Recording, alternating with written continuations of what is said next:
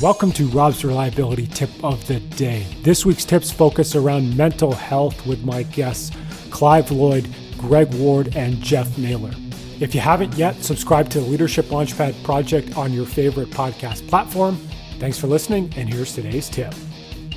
Also, um, I mentioned ages ago uh, you guys were in one of the previous chats, I grew up in a family were two loving parents, but there was a domestic violence situation in the family because of alcohol. Um, so, you know, uh, I, and uh, Greg, one thing you said to me earlier, said earlier in this session about, you know, we just have to move forward, and I think Clive backed it up. I, some of that stuff, you know, there's always a little demon on the shoulder saying, will it be me? Will I carry that forward in generations? And so I've just had to say to myself, it ends with me. There is no, there is none of that in my life going forward, and my kids will never feel it.